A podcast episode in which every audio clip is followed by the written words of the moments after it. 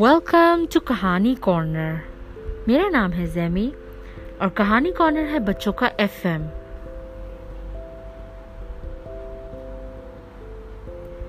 کہانی کارنر میں بچوں کے لیے سٹوریز اور کچھ مورل ٹاپکس ہوتے ہیں، کیونکہ آج کل اسکرین ٹائم بہت زیادہ ہو گیا ہے، اس لیے ہم لوگ لے کے آئے ہیں بچوں کے لیے آڈیو سٹوریز اس میں ڈفرینٹ کیا ہے؟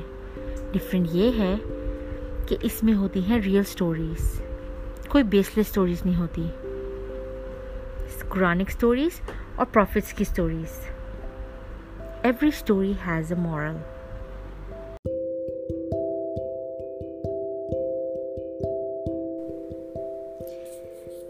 episode one میں ہم نے آپ کو اسٹوری سنائی تھی ایک بہت اسٹرانگ کنگ کے بارے میں۔ اور آپ نے دیکھا تھا کس طرح سب سے اسٹرانگ کریچر کو ایک چھوٹے اور ویک کریچر نے مارا اور ڈرا کے بھگا دیا۔ صرف اس وجہ سے کیونکہ اس کے ساتھ اللہ کی طاقت تھی۔ آج کی سٹوری میں بھی اللہ کی طاقت اور اللہ کے ساتھ کے بارے میں ہے۔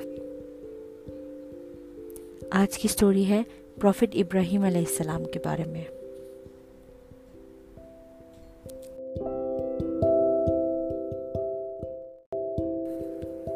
پروفٹ ابراہیم کے ابو کا نام آزر تھا اور وہ بدھ بناتے تھے۔ پروفٹ ابراہیم دیکھتے تھے کہ ان کے ابو کس طرح مٹی اور لکڑی سے بدھ بناتے تھے اور لوگ ان بدھ کو اللہ کہتے تھے، سجدہ کرتے تھے اور ان سے دعا مانگتے تھے۔ پروفٹ ابراہیم کو کبھی یہ ٹھیک نہیں لگا تھا۔ ان کو کبھی ہنسی آتی تھی اور کبھی عجیب سا لگتا تھا۔ انہوں نے بہت کوشش کی لوگوں کو سمجھانے کی۔ کہ یہ اللہ نہیں ہے، لیکن لوگ نہیں سمجھتے تھے۔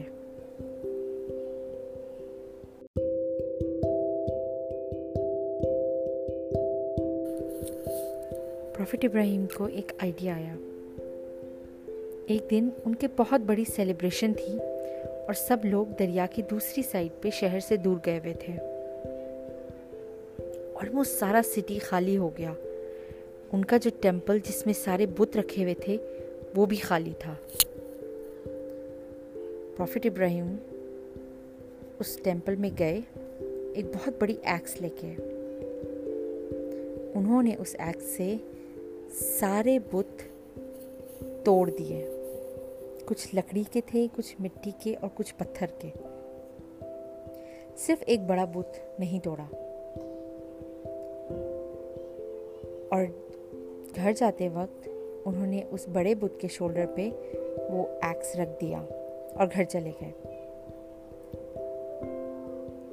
جب سب لوگ واپس آئے تو بہت ڈر گئے۔ ان کے سارے خدا زمین پہ ٹوٹے پڑے ہوئے تھے۔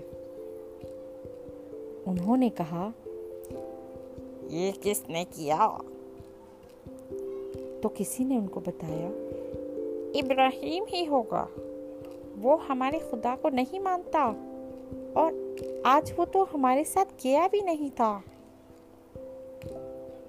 اس پہ سب کو بہت غصہ آیا اور سب نے حضرت ابراہیم کو ٹیمپل میں بلایا اور ان سے پوچھا، کیا یہ تم نے ہمارے خدا کو توڑا ہے؟ پروفٹ ابراہیم نے اسمائل کیا اور کہنے لگے، وہ دیکھو بڑے بدھ کو، اس کے ہاتھ میں ایکس ہے، اسی نے چھوٹوں کو توڑا ہوگا۔ ان سے خود ہی پوچھ لو۔ کہ تم کو کس نے توڑا ہے؟ سب لوگ غصے میں آ گئے اور کہنے لگے، کیا تمہیں نہیں پتا یہ بات نہیں کرتے؟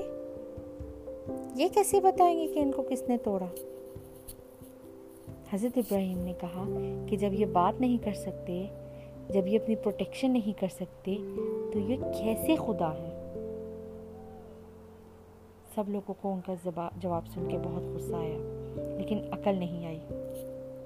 انہوں نے حضرت ابراہیم کو چین سے بند کیا اور فیصلے کا انتظار کرنے لگے۔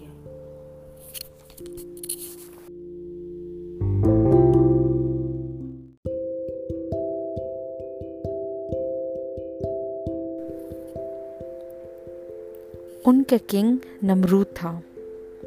اس نے ڈسائڈ کیا کہ جو خدا کو توڑتا ہے، اسے دوزخ میں جلنا چاہیے۔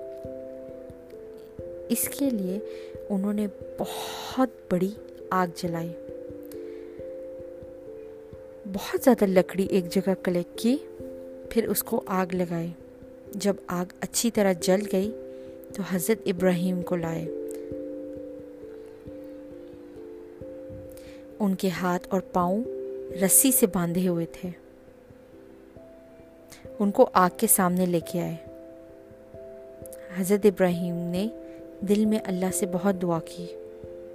اسی وقت اللہ نے سب سے پاورفل فرشتے کو بھیجا اور انہوں نے آگ کو اللہ کی مرضی سے ٹھنڈا کر دیا۔ حضرت ابراہیم کو جب آگ میں ڈالا تو صرف ان کے ہاتھ اور پاؤں کی رسی جلی اور ان کو کچھ بھی نہیں ہوا۔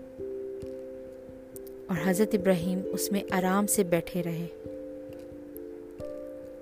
وہ آگ باہر سے جل رہی تھی، لیکن اندر سے وہ ٹھنڈی تھی۔ حضرت ابراہیم اس آگ میں آرام سے بیٹھے اللہ کی تسبیح کر رہے تھے اور اس کا شکر ادا کر رہے تھے۔ باہر سب لوگ سمجھ رہے تھے کہ ابراہیم جل گیا، لیکن وہ آرام سے آگ کے اندر چل کے باہر آ گئے۔ سب لوگ حیران تھے کہ ان کو کیسے کچھ نہیں ہوا۔ کیسے آگ نے ان کو جلایا نہیں؟ بہت سارے لوگ سمجھ گئے کہ ابراہیم کی خدا نے اس کو بچایا ہے۔